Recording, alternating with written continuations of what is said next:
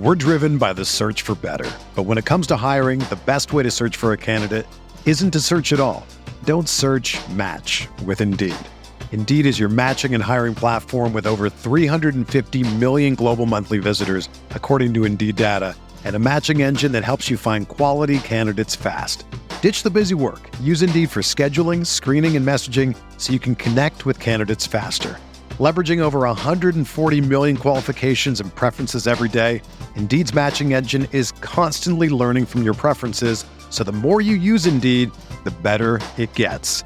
Join more than 3.5 million businesses worldwide that use Indeed to hire great talent fast. And listeners of this show will get a $75 sponsored job credit to get your jobs more visibility at Indeed.com slash BlueWire. Just go to Indeed.com slash BlueWire right now and support our show by saying that you heard about Indeed on this podcast. That's Indeed.com slash BlueWire. Terms and conditions apply. Need to hire? You need Indeed.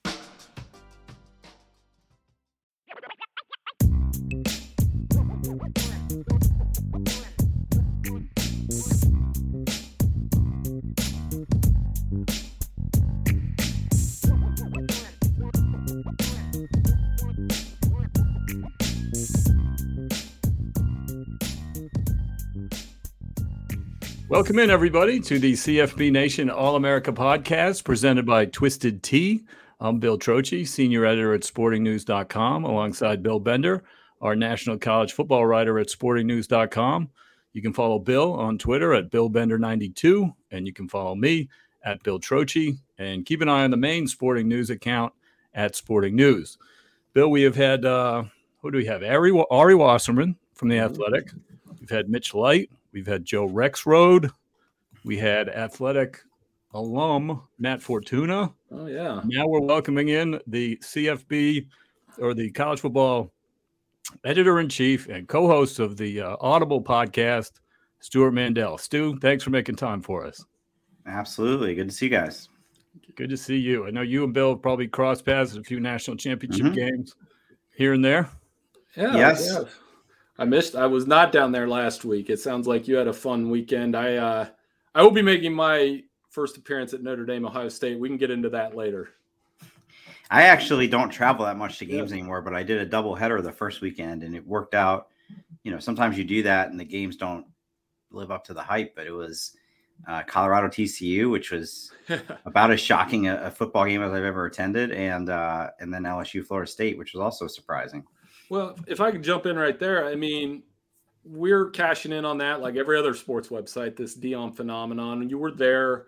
Um, kind of the question we were posing around the office today is how long does the wave last this year? I mean, you look at the back half of their schedule, a lot of ranked teams. Do you think it will peak at USC or do you think this is here to stay for a while?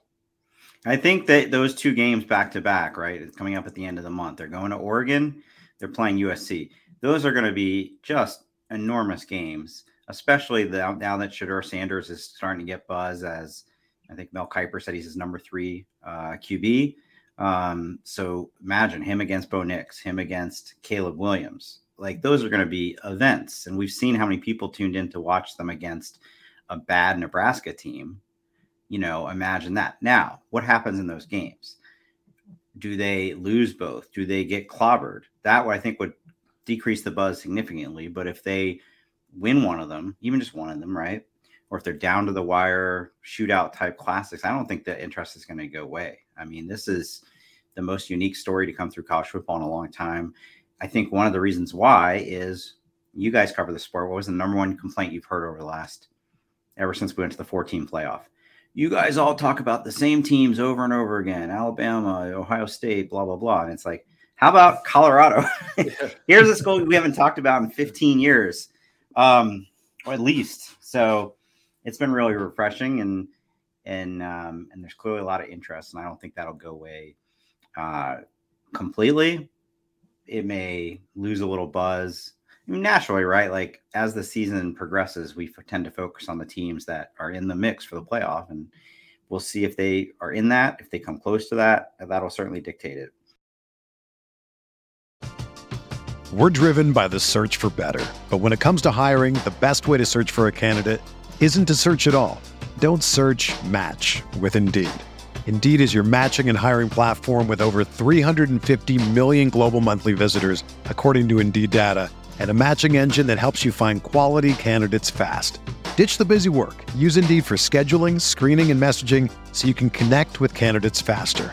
Leveraging over 140 million qualifications and preferences every day, Indeed's matching engine is constantly learning from your preferences, so the more you use Indeed, the better it gets. Join more than 3.5 million businesses worldwide that use Indeed to hire great talent fast. And listeners of this show will get a $75 sponsored job credit to get your jobs more visibility at Indeed.com slash BlueWire. Just go to Indeed.com slash BlueWire right now and support our show by saying that you heard about Indeed on this podcast. That's Indeed.com slash BlueWire. Terms and conditions apply. Need to hire? You need Indeed. If you're stressed about buying tickets or doing some last minute ticket hunting to college football games, concerts, comedy shows, your favorite activities, Game Time is the place for you. They take the stress out of buying tickets. Game Time is the fast and easy way to buy tickets for all the sports, music, comedy, and theaters near you. With killer deals on last minute tickets and their best price guarantee, you can stop stressing over the tickets and start getting hyped for the fun you'll have. Forget planning months in advance. Game Time has deals on tickets right up to the day of the event. Get exclusive flash deals on tickets for football, basketball, baseball games, concerts, comedy shows, theaters, and more. The Game Time guarantee means you'll always get the best price. If you find tickets in the same section or and row for less, Game Time will credit you 110% of the difference. It's the fastest growing ticket app in the country for a reason. Get images of your seat before you buy so you know exactly what to expect when you arrive. Buy tickets in a matter of seconds, two taps, and you're set. Tickets are sent directly to your phone so you never have to dig through your email. Snag the tickets without the stress with Game Time. Download the Game Time app, create an account, and use code CFBNation for $20 off your first purchase. Terms apply. And again, create an account and redeem code CFBNation for $20 off. Download Game Time today. Last minute tickets, lowest price guaranteed. That's gametime.co. Yeah, I mean, I was talking to DeCourcy today, and I was like, Deion to me is like Shohei Ohtani. Like we've never seen anything like it, and it's hard to replicate. Yeah, yeah. I mean, well, the teams are going to try, right? We're going to see. I would think this coming coaching carousel, we're going to see schools. First, they're going to try to hire Deion, if possible. I don't think he's going to leave after one year, but I could be wrong. Or they're going to try to find their own Deion. and I would just say I think there's only one Deion. Just right. a combination of the the the accolades, the magnetism, the charisma, um, the fact that he could bring his son with him, who's probably going to be a first round cornerback. That that's not going to be easy for for another school to find. Absolutely. So uh, last weekend, obviously, Texas made huge headlines. There, I'm not going to make you say Texas is back. Florida State, week one, huge win. Miami. I mean, what's your impressions of those three? You know, I think Texas and Florida State, at least on surface value, playoff contender at least. And uh, is there one of those three that you trust the most maybe this year? I think like Florida State's probably the most ready made of the three. I mean, I was very high in LSU coming into the season, and I still think LSU will probably have a pretty good season. And it was just such a display of how much talent, right, Mike Norvell has assembled there.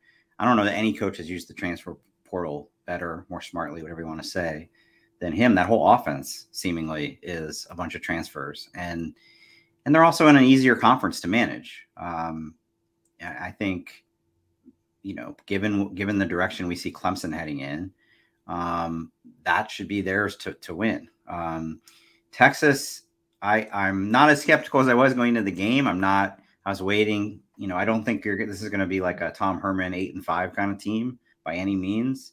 Um, we do need to see if they can maintain that consistency but I'm ready to believe that they can be a playoff contender. Miami's probably the one I need to see a little bit more of because I just Texas A&M might just be bad. Right. I'm not trying to take anything away from Miami, but that it might be that uh, they just beat up on another, you know, five and seven A&M team. I want to jump into the Pac-12 schools that you, you have a lot of connections out there over the last you know few years living out in California And, you know, Dan Wetzel wrote an interesting column I thought this week. I don't know if you saw it, that he's kind of speculated like the Pac 12 is so good this year. They have so much, such good TV ratings, such good quarterbacks and everything. If the TV negotiations that took place last offseason took place the next offseason, would we have seen a different outcome? I thought that was an interesting, uh, interesting question to ask. And I was wondering if you had an answer. I think he's right because I mean, there were so many thing, things that were, you know, ended up being bad timing for the Pac 12. But one thing it didn't get discussed enough is how much the perceived value of that conference probably went down because of the playoff drought, right? There's just a real stigma around that conference for the last five or six years that they just aren't that good at football. And, you know, the coaches would tell you otherwise. But at the end of the day, you know, being not being in the playoff, um, God, the low point for me was I was at the 2018 Pac-12 title game. It was to 10 to three, Washington over Utah, and it was just like, boy, how did it get this far? Fall this far? And you know, it had, it had turned up a little bit last year. You know, when when Caleb came on the scene, but it was too. It was is not enough evidence, right? So yes, I think if the negotiations are taking place next year after what should be a pretty phenomenal season, there's a lot of recency bias, and maybe there would have been more interest. The only thing you can't really handicap is, I mean, I think George Kliavkoff and the presidents played their own role in this. It wasn't just like this happened to them. They botched it as badly as they possibly could. And even if it was a more favorable climate, would they have man, would they have managed it better? Right? Would they have still tried to get some unrealistic amount of money and tick off the networks and all the things that they did wrong? So now thinking about the Pac-12, so sorry, yeah. Just no, one no, more no. thing about the Pac-12 trying to get the the playoff drought and trying to end the playoff drought. I'm worried that this year, I think they're the best conference in the country, really, at this point, and I think they're going to cannibalize themselves and potentially box themselves out of the playoff. I mean, I'm looking at the teams who are in contention for a playoff spot. USC has six ranked teams left yeah. on their schedule, right? Texas has two. Michigan has two. Georgia has one. Tennessee has one. Uh, Penn State has two, I think. Um, so it's just Washington, I think, has five. So, like, I just, I don't know that they're going to get through, even though they probably deserve a team this year because there's too many good teams all of a sudden. Yeah. I mean, it's possible. I think. I think we're going to start to see some separation once they start playing each other. Like they had a great non-conference. They've had a great non-conference season and they deserve to have eight teams ranked. At some point, they're going to start playing each other, and and not a, and somebody's got to lose each week, right? So I think we'll start to see some separation, and some some of those teams maybe aren't as tough as we think they are right now. Um, but this is like it's interesting. The last year of, the, of this configuration, will the committee finally do what it's supposed to do and reward teams for playing a tough schedule? That's what the whole design of this thing was. Uh, but instead, just like bolsters, it's been okay, start with the undefeated teams, then look at the one loss teams. And in the SEC in particular, we've seen them often get the benefit of the doubt. So if it turns out the way you said, let's say Washington is an 11 and 2 Pac 12 champion, uh, but with five top 25 wins, they should get in over one loss Texas, who has two top 25 wins. But I'll believe it when I see it. So I was a huge fan of your College Football Federation column all hmm. during the realignment mess. And I really enjoyed how you laid it out the 28 teams, the four divisions. And Bill knows I'm a big NFL guy. I've been talking about Jordan Love all week. But um, I, I, the part at the end when you were answering questions and it said, No, I don't want to see this happen, but I'll still watch it. Are we headed in that direction where you know, with this latest realignment, could you see this happening? What the scenario you laid out, and I mean, I'm not asking you to predict all of this stuff, but I mean, is that plausible that we end up with an NFL light in college football for better or worse?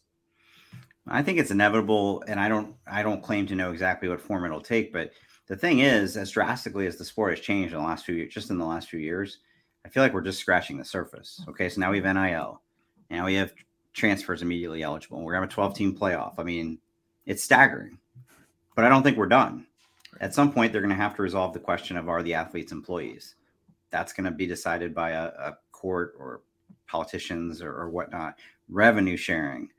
And these things are going to have tremendous impact on what conferences look like going in the forward because it may be that some schools say, yeah, we're on board with that, and some don't. And some say we'd rather, you know, play in like a division three type format. I don't know. Like you could see a, a day where there's like a delineation along those lines. But regardless, this round of realignment, you really saw it was all about brands. It wasn't about cable households. It was about brands. And the logical next step to me is okay, Fox pulled off this coup where they got the four brands they care about in the Pac 12 into the Big Ten, which they own entirely. And it's going to go great and they're going to get mm-hmm. huge ratings. And in seven years, when it comes up, they're going to say, you know, it'd be even better if we could get Indiana and Northwestern and these schools out of there and only have the big brands play each other. And so, whether that is in the traditional conference model or whether it's more like what I did, which is a Premier League uh, model, I think it's going to happen. Are you ready to elevate your college football game day experience? Check out Twisted Tea, your go to game day beverage for college football fans. Twisted Tea is unlike any hard beverage you've had before. It's made with real brewed tea and packs a powerful punch with 5% alcohol and no carbonation delivering the perfect balance of taste and refreshment that goes down smooth for every game day occasion. No need to settle for the usual. Twisted Tea turns up any occasion, especially when you're cheering for your favorite team. Whether you're tailgating in the stadium parking lot, watching at a bar, or hosting friends at home, Twisted Tea is there to elevate game day experience. It perfectly complements your love for college football and your passion for creating unforgettable moments. So let's toast to unforgettable game day experiences. Twisted Tea, the drink that fuels fun and celebrates your love for college football. Keep it twisted. Yeah, I thought one of the phrases you had in there too was, and I, am going to mess this up a little bit because I don't have it in front of me. It was that some of these TV execs might be betting on the casual guy in the big city watching USC Ohio State. Is that kind of what you mean in terms of they they we just might once USC and UCLA and them come to the Big Ten that that's what we might want to see more of. Yeah, I think that the network philosophy is biggest brands playing each other every week is going to bring in more casual viewers. Now, you're going to see an alienation of like if you're Oregon State or Washington State and you really do end up in the Mountain West, that's going to alienate those fans and and they might say like why why should I watch you know other college football? But I think the bet by Fox is, and I'm sticking with Fox because they've been more brazen about it. Is oh so what like five hundred thousand less you know Oregon State, Washington State fans, but we're going to get two million from New York and LA and all these places, and so um, it's it's a shame, but it's kind of reflective of of uh, you know everything now. Everything in in is about consolidation and and um, and and you know I always bring up the Premier League because the if you there's a great book called The Club about how the Premier League was formed, like the business side of it, and the parallels to college football between where English soccer was in 1992 and where college football is now are eerie. They're just eerily parallel, and so that's why I always bring up that comparison. Where at some point Ohio State, which has always abided by this traditional model of we're a, you know, we're we're a teammate of Northwestern's and they get whatever we get, they get. At some point, you know, business is business is going to say, well, we generate, you know, I don't know what the number is. Let's say 40% of the value of the Big Ten contract, they generate two. Why are we making the same amount of money? But eventually, if it's all big brands against big brands, half of the big brands are going to lose every week. And now Correct. all of a sudden you've got big brands going three and eight, three and nine, and a you know a, an eleven and one team is suddenly eight and four. And does that decrease interest from the casual fan instead of seeing a ten and two team against an eleven and one team, and you know they're top whatever? Half the teams are not going to be in the top anymore. It doesn't seem to affect the NFL, right? Um, I think that if you were to just if you were to shift that model like today, it would be very jarring but the first, the intermediate step is this 12 team playoff, right? So the national championship year ace used to be you have to go undefeated. And even if you went undefeated, you might still get left out 2004 Auburn. And now it's you can't afford to lose two games. Now we're going to move to a system where like let's say in the let's say Penn State ends up going nine and three this year. Their fans gonna be bummed. They thought they could make the playoff. They could go nine and three next year and be in the playoff, and it's mm-hmm. a successful season, right?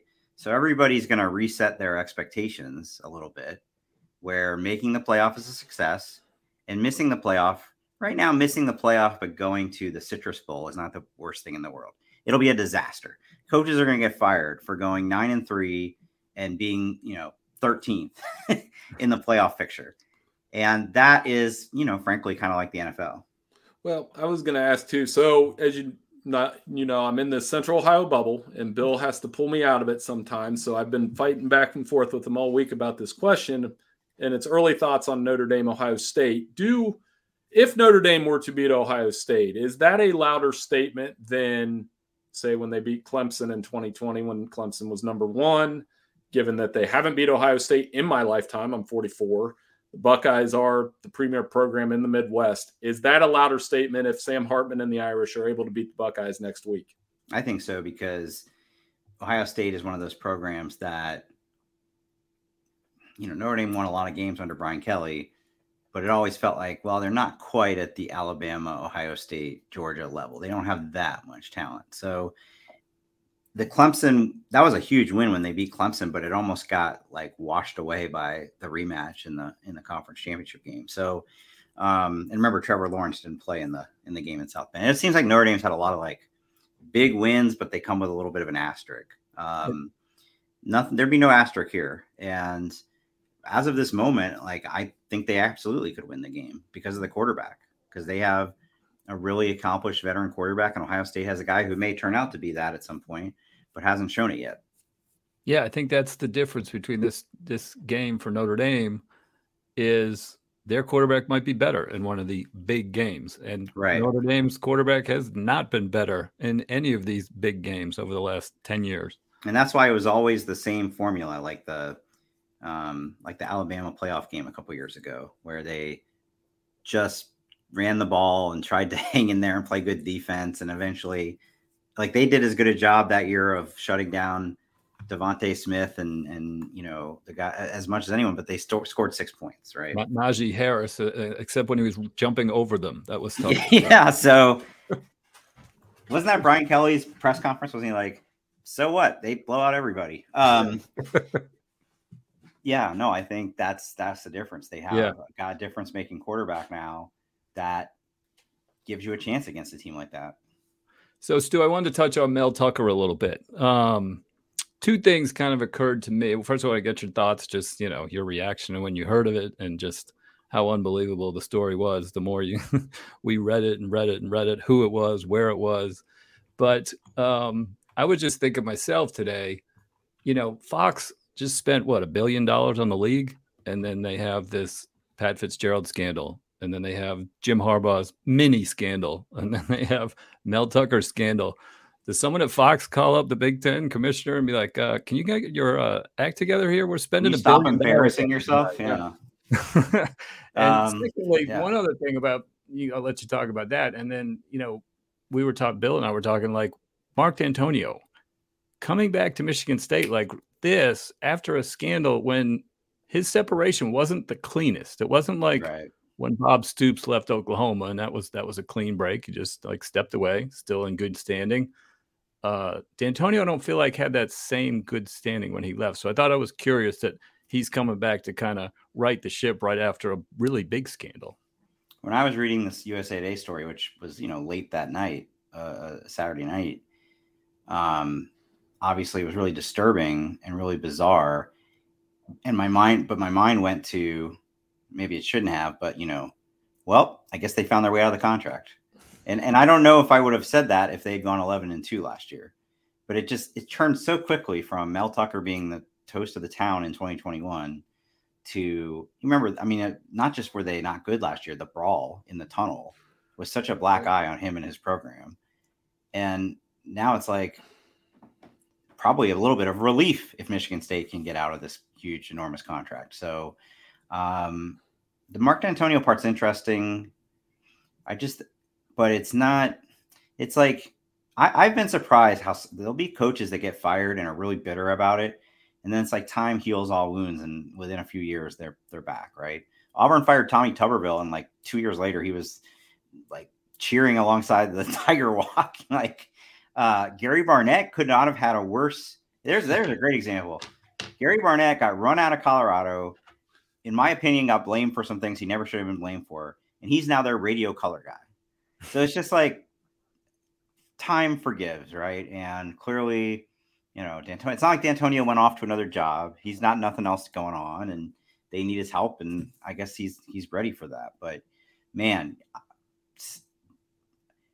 I'm not sure we've seen a guy's stock plummet as quickly as Mel Tucker's did, and now it's like even even his version of events, his best case scenario, seems to me to be a fireable offense. And I'm not a lawyer, but you know, when your best defense is, yeah, oh yeah, I did that, but but you know, not the way she described it. Um, not good. Especially when she's a vendor and he controls her appointments to the school Yeah. and the money she gets, and that's that's just gonna get messy real quick.